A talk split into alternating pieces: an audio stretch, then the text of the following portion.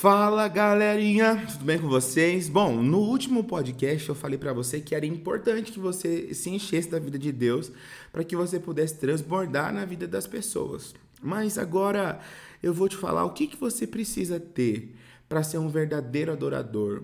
Seja ele ministro que conduz as pessoas no palco ou seja um adorador na vida, sabe?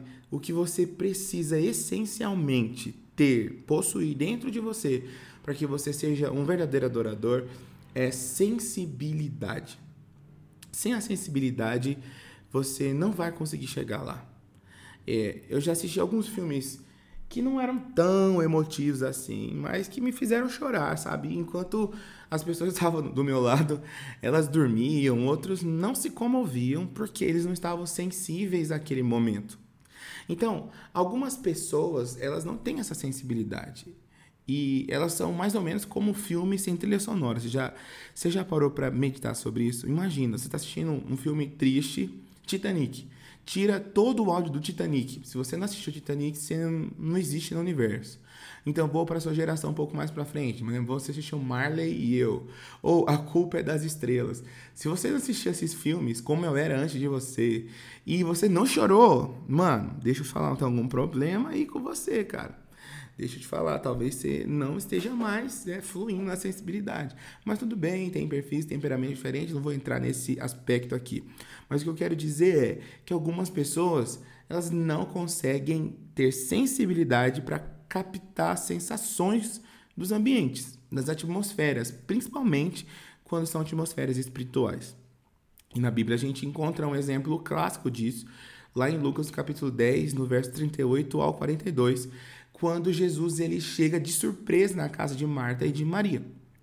Naquele momento, Jesus não estava preocupado com a aparência das coisas, mas Marta estava.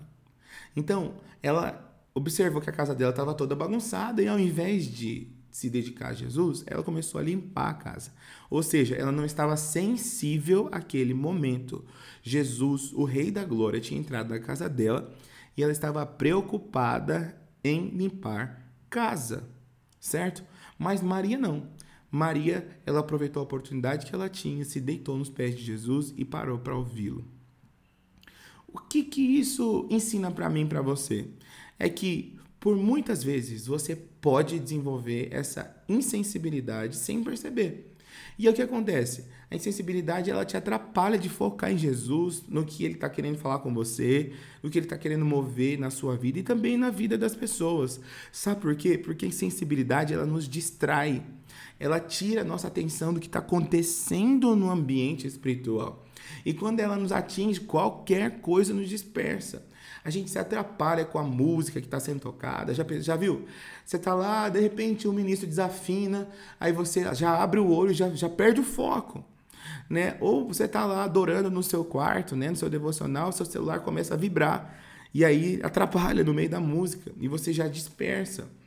Aí você está tentando ler a Bíblia e aí começa um barulho ao seu redor e você perde o foco. Você entende? A insensibilidade ela nos impede de focar naquilo que Deus está fazendo no momento. Ela funciona como se fosse um guarda-chuva que nos bloqueia de receber a chuva do Espírito. Então, perceba, Deus ele tem uma chuva para liberar sobre a sua vida.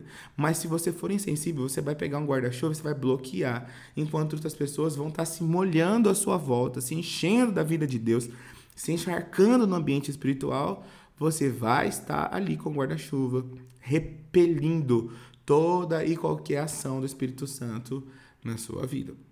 É por esse motivo também que muitas pessoas têm dificuldade de expressar adoração espontânea. E eu, como ministro de adoração, líder de louvor, eu percebo isso muito, muito, muito frequentemente. Sabe, quando nós vamos ministrar o louvor, e, e, por um momento eu sempre faço isso, eu acho essa parte uma das partes mais importantes da adoração. É, eu sempre falo assim: agora é o seu momento, você vai ministrar a Deus, você vai usar suas palavras para adorar a Deus, você vai louvar a Deus com aquilo que Ele fala com você que está dentro do seu coração. Duas coisas podem acontecer nesse momento. Três, na verdade. A primeira coisa é, você que tem sensibilidade, você vai começar a adorar, você vai começar a adorar com suas palavras, e você não vai depender de ninguém para te conduzir naquele momento. Segundo, você é insensível, não consegue fluir, não tem sensibilidade e você pode, nesse momento, ficar desconfortável, colocar a mão no bolso ou pegar o celular e não saber o que fazer ou o que falar.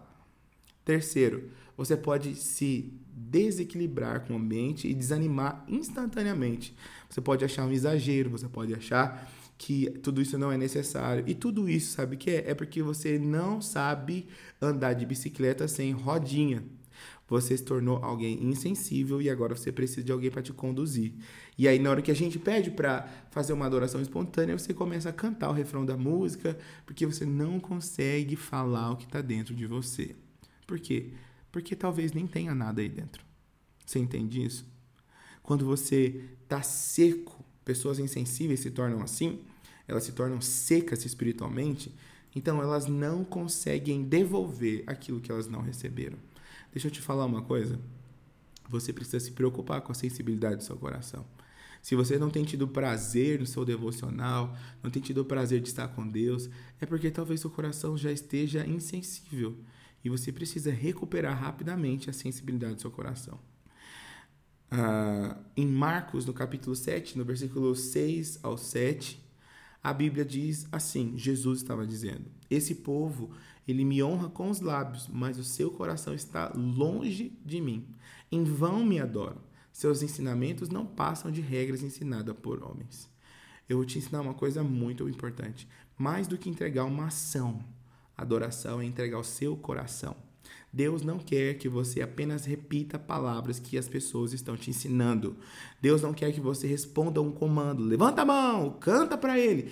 Deus não quer que você apenas faça isso. Deus quer que essa adoração, essas palavras saiam de dentro do seu coração, passem pela sua boca e sejam entregues para ele em forma de oferta, uma oferta de adoração. Se você quiser saber como restaurar a sensibilidade do seu coração, você que hoje se sente insensível, você fala assim: olha, Felipe, eu me sinto insensível, não consigo é, fluir nesses ambientes, mas eu quero restaurar a sensibilidade do meu coração. Então fica ligado no próximo podcast que eu vou te ensinar como você pode restaurar essa sensibilidade, tá bom? Até já já.